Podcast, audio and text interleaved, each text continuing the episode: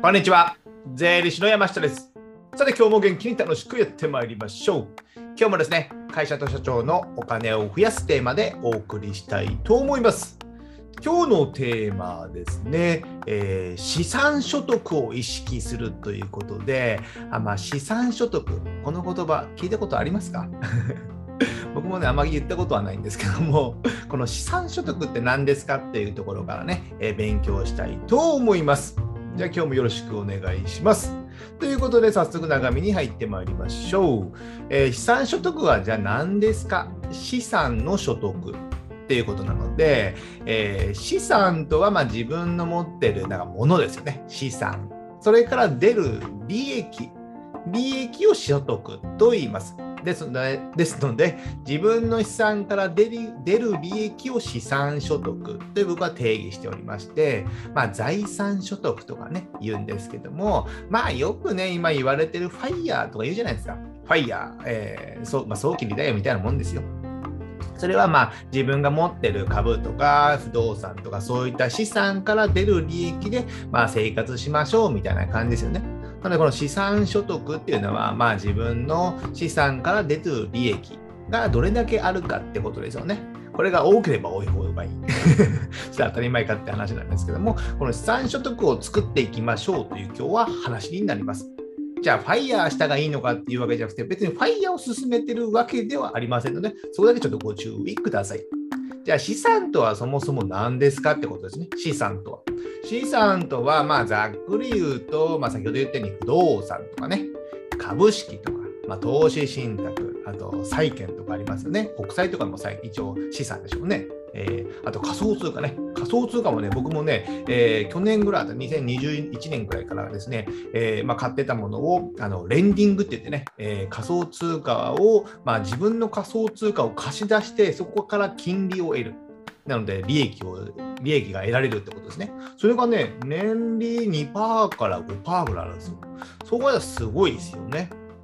そういうのをちょっとやってみて、えおります。なので一応仮想通貨、まあこれも一応資産、まあ今のところは資産なのかなと思ってます。じゃあ逆にですね、資産ではないもの、資産ではないもの、えーあと車とかね、車、まあちょっとここに書いてない自宅とかもですね、こういったものってまあ自分で所有して、えー使ってるだけですので、あの資産ではないですよね。何も生み出さないっちゃ生み出さない。まあ、家賃、あの車をね、えー持ってないからタクシー代を使うとなると、その分お金が減るからっていうのもあるんですけども、まあ車か、えー維持するのにもお金結構かかるじゃないですか。ですので、あんまり資産ではない。えーロバート清崎さんも言ってますね。えー自宅は負債だみたいなね。でそれ車とか自宅っていうのはまあ資産ではあんまりない。まあ資産にもなるんですけども、まあ資産所得ということで、まあ利益はまああんまり生み出さないですよね。で、あとは、まあ、ゴルフ会員権とかね。ゴルフ会員権とかも負債でしかないですよね。えー売るときにも手数料や名義書き換え料とかね、結構莫大な経費がかかったり、まあ、買うときにもですね。あと、その年会費とかもいるんですよね。ゴルフ会員権ってありますね。会員えーゴルフ場によってはですね、年会費もいったり、えーゴルフする、ゴルフプレイするのにもね、お金がいったりと。なかなかもう浪費でしかない。浪費じゃないんですけども、ゴルフ好きな人はですね。でもまあ、お金、コストはかかりますよね。ゴルフ会員権持ってる方といって何か利益を生み出すことはない。あと、ブランド品とかもね、ブランド品とかも買いあさっても、えーもう買っても1年か2年すれば、えー半値以下、もう10分の1とかになってしまうので、それが資産かって言われるとなかなか難しいですよね。でもまあこの中にはですね、まあ、ロレックス、時計で言えばロレックスとかですかね、えーとか、あと、えーブランドも、カバンとかで言えば、バーキン、エルメスのバーキンとかね、あの辺はね、やっぱね、えー1年後、3年後、5年後でももう倍以上になるとかね、えーものによっては10倍近くなるものとかね、限定品とかもあったりするので、まあ、これが資産かって言われると、まあまあ資産の部分もあるんですけども、まあそれを持ってたことで、えーなんか利益を生み出すわけじゃないじゃないですか。毎月なんか入ってくるとかね、配当が入ってくるとか、そういったものではないので、まああんまり資産じゃないかな。まああの辺はね、買ってもね、えーまあ価値が減らないのでいいのかなと思ってね。そのため、あの買ってもね、あまり価値が減らないものを買う。例えばブランド品とか、まあ、ゴルフ、車でもいいですよ。車でもポルシェのこの形だったらね、価値が減らないと。ね、それでもあんまり走行距離走っちゃいけませんよみたいになるので、まあ、難しいところなんですけども、まあ、何が買うとしても価値が減らないものを買う。先ほど言った自宅の部分でね、自宅もここの場所であれば、えー、まあ5年後、10年後もそんなに減らないんじゃないか。それは住む人の需要があるからってことですね。そういうのをね、見極めて買うっていうのであればね、まあ資産ではなくても、まあ、収入は得なくても、まあ、資産の価値は落ちないのでいいのかなと思います。ちょっとね、話出てましたけれども、資産とはこんなもんですね。じゃあね、この資産に投資しなさいって言ってることも僕もあるんでね。不動産とか債券とか投資して、この資産にも投資しますよ。これは一つですね。もう一つ、えー、二軸で、二軸っていうかね、両輪を支えるのが別の資産、まあ、自分の事業の資産とかね、自分自身の資産、ここにも投資しましょうってことですよね。それからですね、えー、僕が言ってるのはこのこのようなね、音声や動画のコンテンツとかですね、コンテンツとかに投資するっていう自分がね、商品やサービスを作り出して、え、まあ無料でもね、残しておくと、ここでね、やっぱ信用を得たりしますね。信用を得たり。これが信用になってるかどうかよくわかんないですけども。こういったコンテンツ、事業のビジネスとしてのコンテンツ、あとね、えー、顧客名簿とかもありますよね。顧客名簿。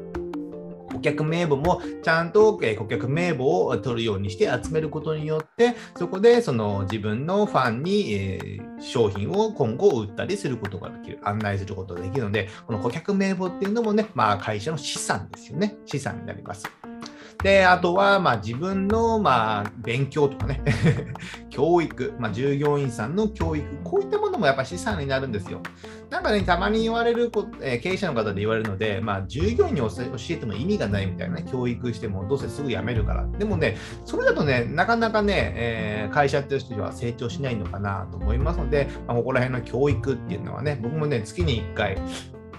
えー、スタッフさん向けに、パートさんですよ、そのパートさん向けに1時間から1時間半ね、えー、その会計のことや税金のことをレクチャーしたり、えー、パソコンの使い方とかね、え会計ソフトの操作方法などを研究、え勉強させたりして、やっぱね、こういうこともやっておくことで、えその人の、え仕事の効率が上がることによって自分の手入れがね、離れる。そしたらもっと時間が空くってことになるので、そういった教育っていうのはね、非常に僕は大切なのかなと思います。で、自分自身もね、やっぱ勉強する。そのね、自分がね、えー、まあ、自己投資みたいなものですよ。自分が勉強することによって自分の資産価値が高まる。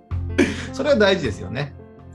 で、えー、あと、まあ、時間を味方につけ、まあ、時間は資産。なので、僕が40、今3歳、えー、ですので、えー、じゃあ23歳の人とはね、20年の差があるんですよ。20年の時間っていうのはね、資産なんですよね。20年なんかでね、やってれば、何かしらね、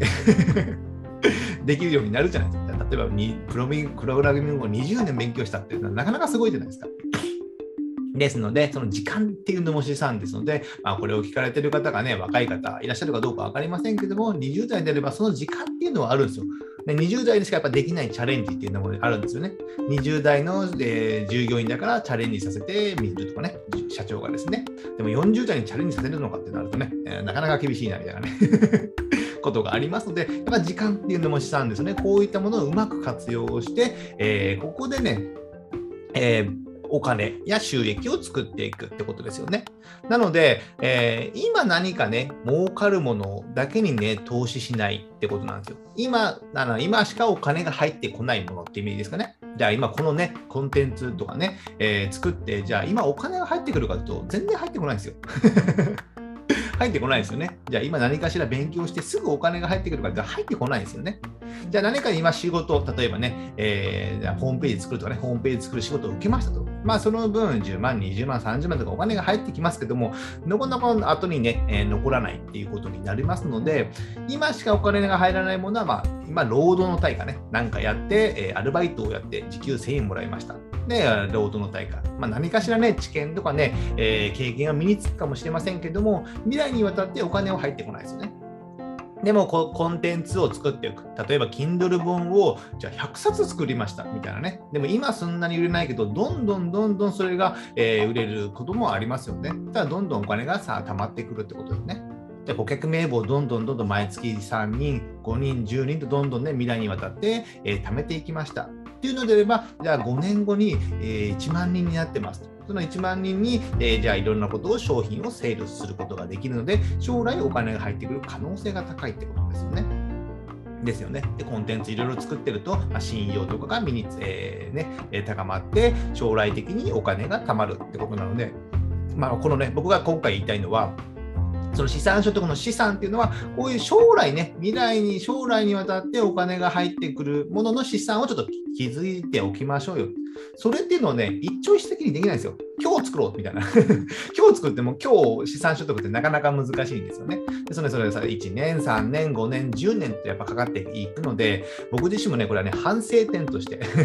こういった音声や動画をね、まあ、2021年ぐらいか、2020年ぐらいかな、えー、配信しだしたんですけども、なかなかね、これをね、じゃあね、起業したての頃の僕がね、起業したのは2011年なので、2011年ぐらいからゆっくりでもやっていればよかったんですよ。ポッドキャストってそのシステムは2011年にもありましたからね。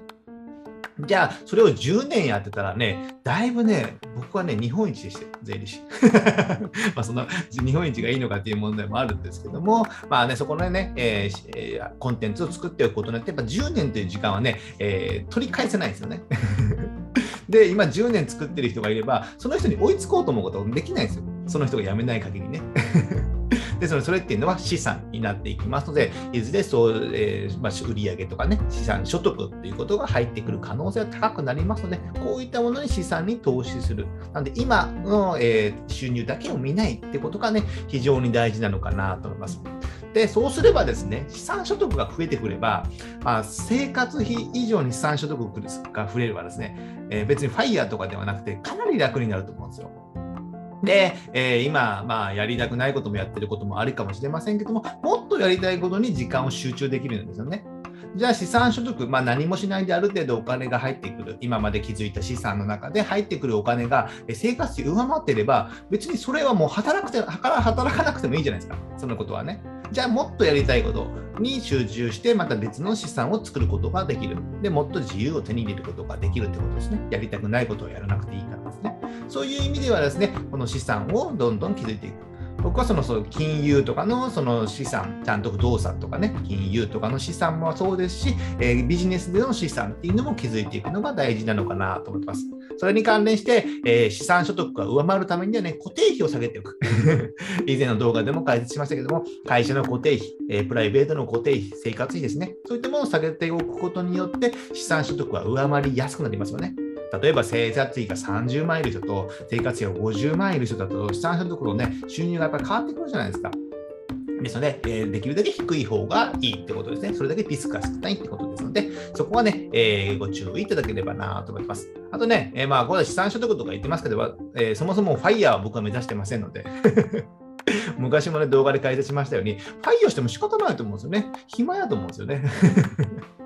40代でファイヤーしても何するねんって感じじゃないですか。あと40年、50年近くあるからですね。ですので、まあ、ファイヤーは別にお勧めはしておりません。じゃあ最後まとめになりまして、えー、資産作り。この資産作りっていうのを意識する。これは、ね、なぜかというと、やっぱ時間がね、資産を作るにはかかるからってことなんですよ。5年後、10年後やったらね、遅いんですよ、やっぱり。その5年、10年という時間を使って資産を作っていくってことですね。で、その資産から所得をどうやってで出せるのか、その所得をどうやって、えー、利益を埋めるような資産を作っていくのか、これはね、頭を使って考えていくってことですよね。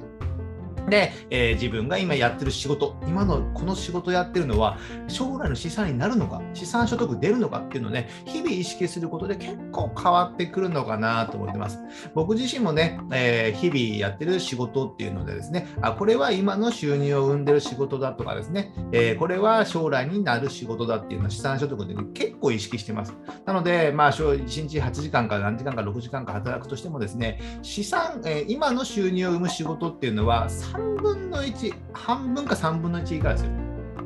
それぐらいです。まあ、繁忙期とかあってですね、確定申告の時期だとちょっと違う部分があるかもしれませんけども、ならすと1年平均すると、今の収入を生むために時間使ってるのは多くても半分ですよ。2分の1。で、えー、まあ、少なければ3分の1、1日でその自分、今の収入を生む仕事をしてないこともあります。それぐらいね、時間を意識して使っている方がね、え、将来的に、えー、資産所得が高まっていくのかなと思いますので、こちらもちょっと参考にしていただければなと思います。じゃあ今日はこれぐらいにしたいと思います。じゃあ最後にね、告知といたしまして、こういったね、僕がお金や、え税金関係をですね、今ね、ブログのテキストにまとめております。こちらですね、え概要欄にリンク貼っておりますので、こちらですね、あの検索窓に、まキーワードとか入力していただいて検索するとですね、それに関連する記事が出てきますので、こちらでね、え勉強されたい方は、ここでしっかり勉強していただけたらなと思います。あとですね、えー、Kindle、Amazon の電子書籍である Kindle ですね、電子書籍を出版しております。まあ、決算書関係の本が主になりまして、まあ、中小企業、まあ、小さな会社の決算書の考え方とか、経費の考え方、使い方っていうのをね、まとめた本になっておりまして、えー、Kindle のアンリミテッドというサービスでね、入っていればですね、すべて僕の方は無料でダウンロードすることができまして、こちらも読んでいただけたらなと思います。じゃあ今日はこれぐらいにしたいと思います。ではまた次回お会いしましょう。セロ